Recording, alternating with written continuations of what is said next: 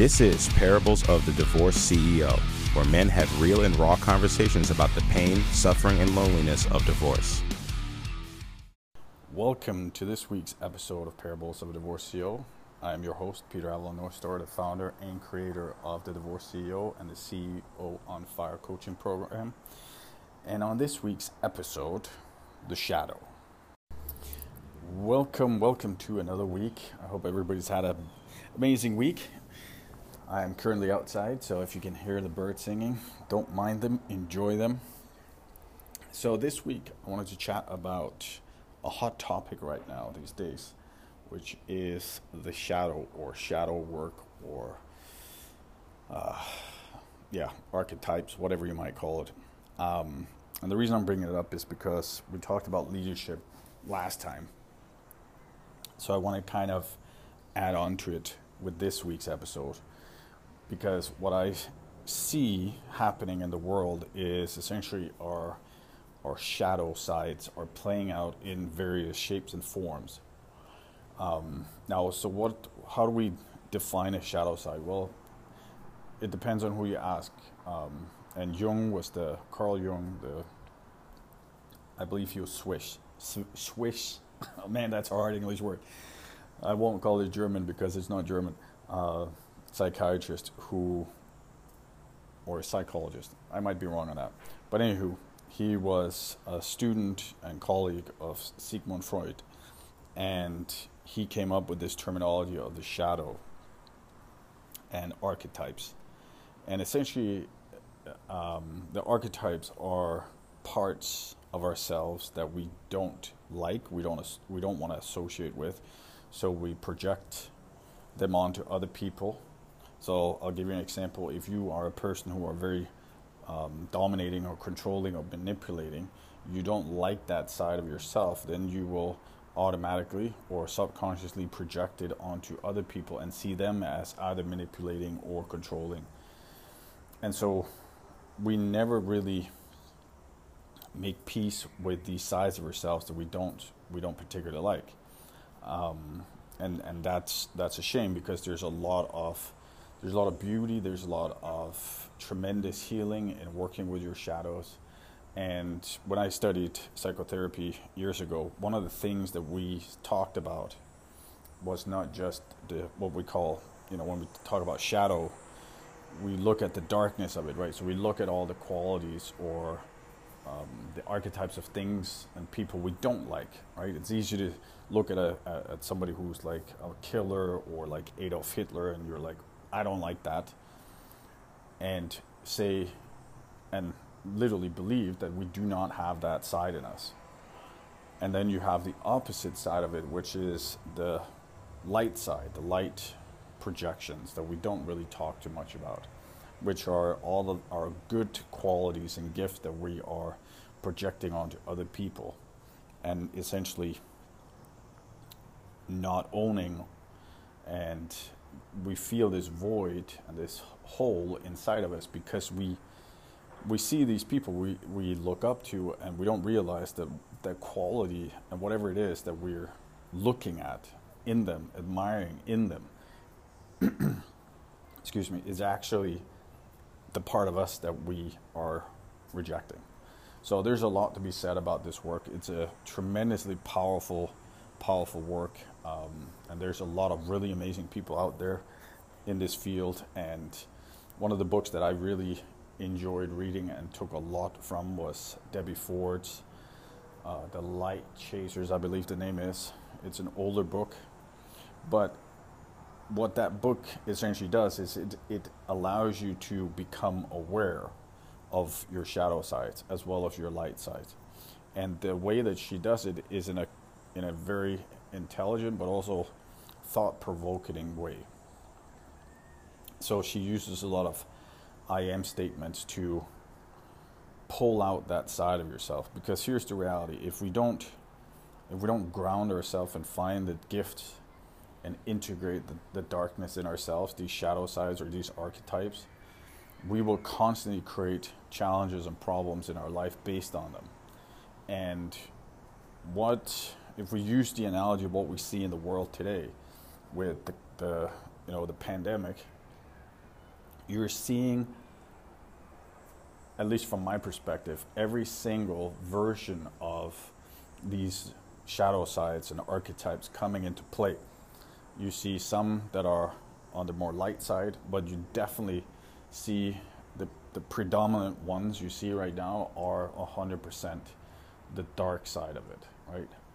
We see the questions about medical uh, control a lot.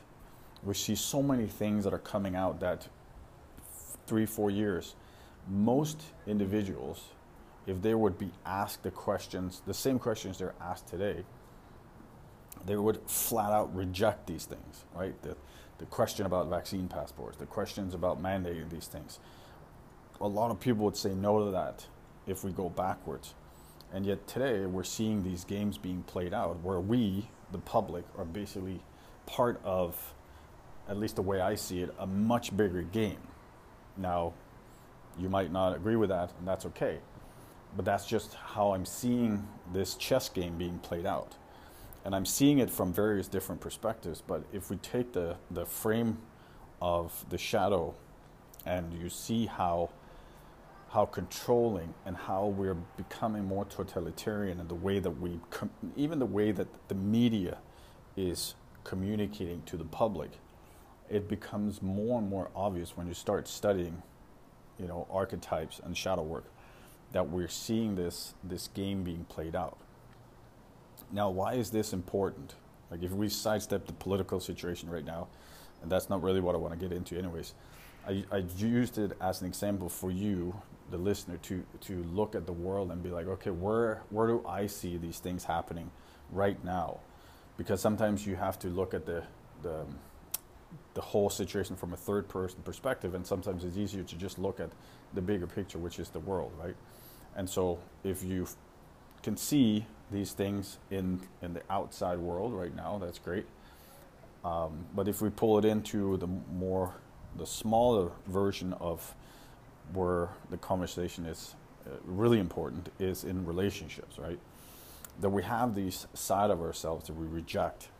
We have these side of ourselves that we are unaware of, and so we play out the roles again, right? So essentially, what we're doing is we're playing out various roles in our life based on, you know, how we were raised, but also how the the society and the uh, the community we were raised in, the belief systems we have, either religious or non-religious, whatever it might be.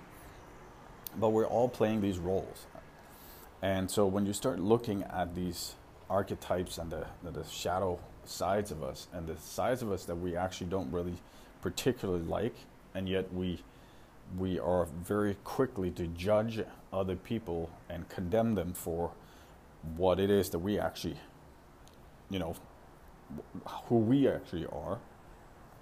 You start seeing these these uh, trends with it, like you start seeing patterns, and so I saw very early on in my relationship that there's things that I that I didn't like about my ex-wife and I never asked the question at that time is that her or is that actually something in me that I don't like about myself?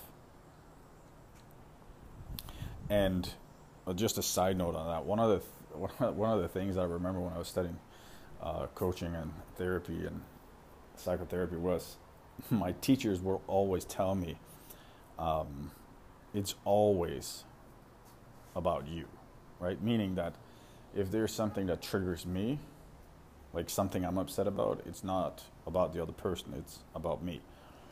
Do I agree with that 100%?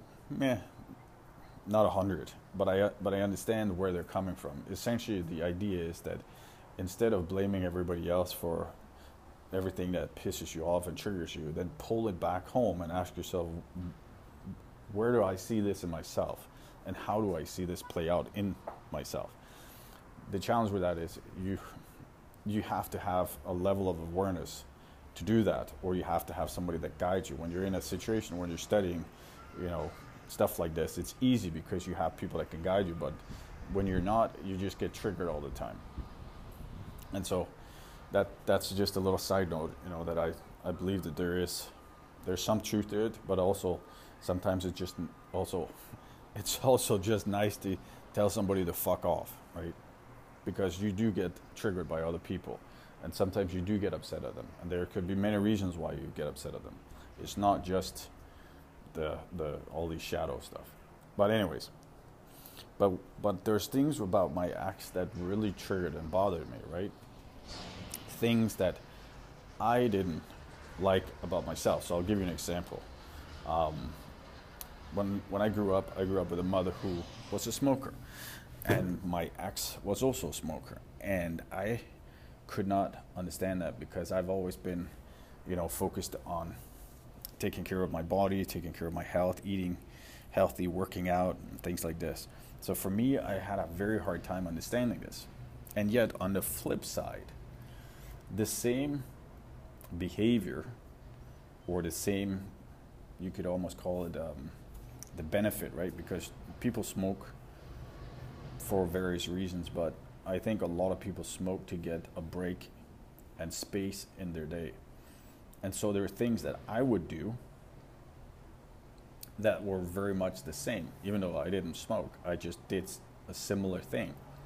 And so I didn't realize that I was projecting my own irritation about myself and my you know inability to just say hey i need to take a break let me just take a you know 10 minute break i just need to, to completely uncouple um, from from the world and just basically just be me and instead I would get pissed at her. There's there's tons of examples. This was just a very simple example, uh, but there will always be things that trigger us.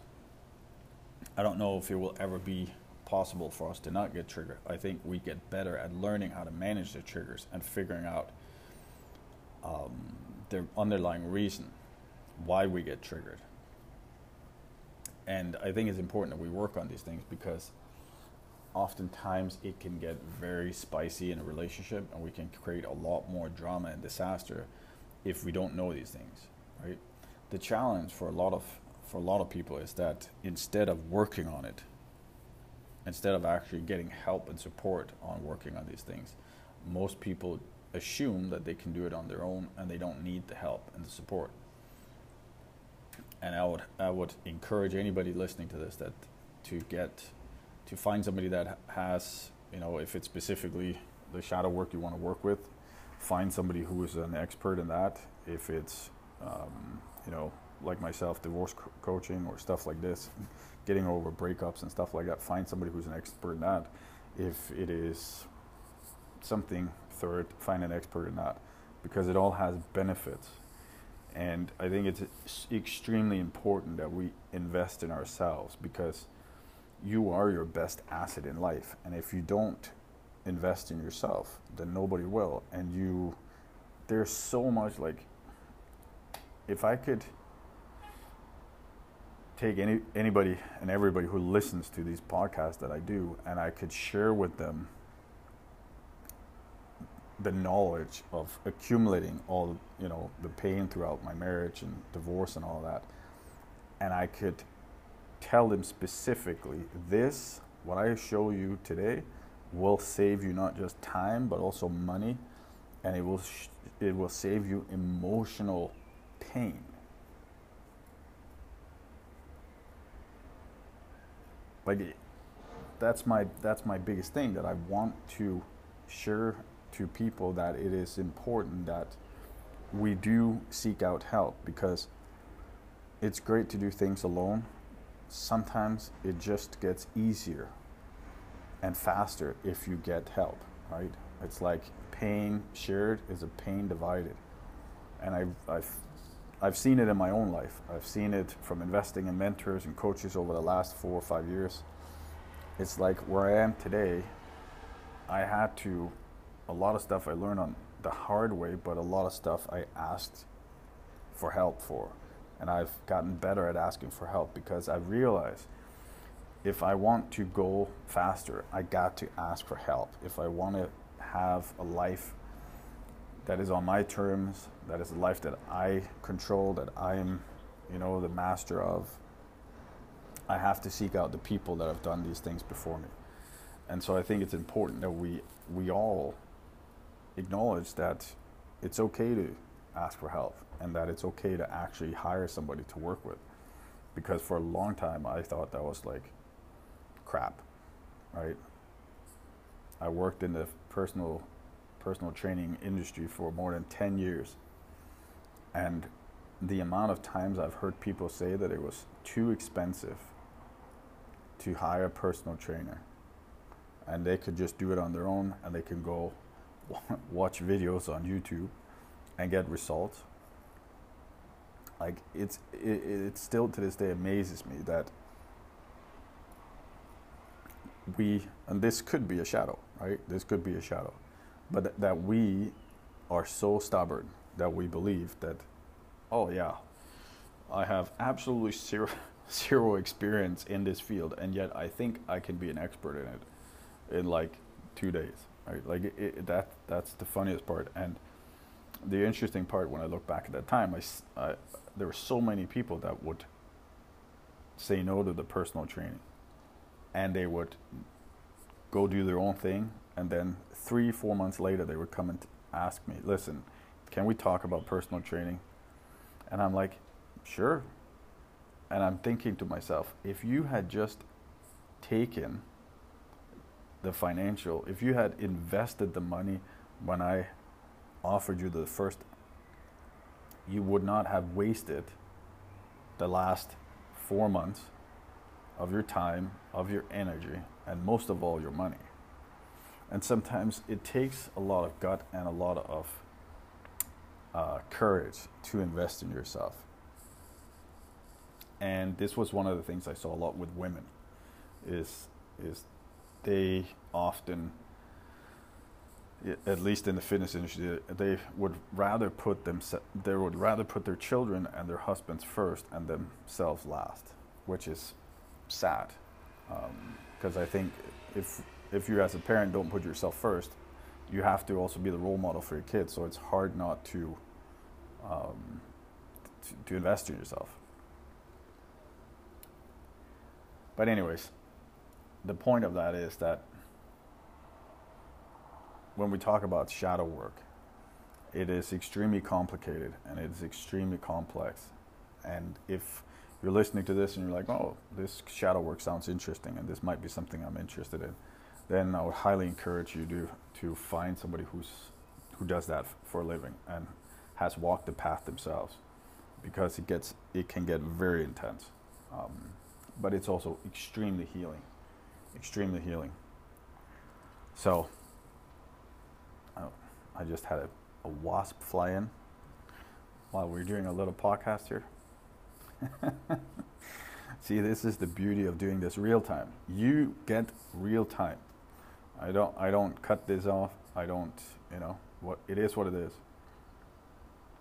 Um, but yeah, so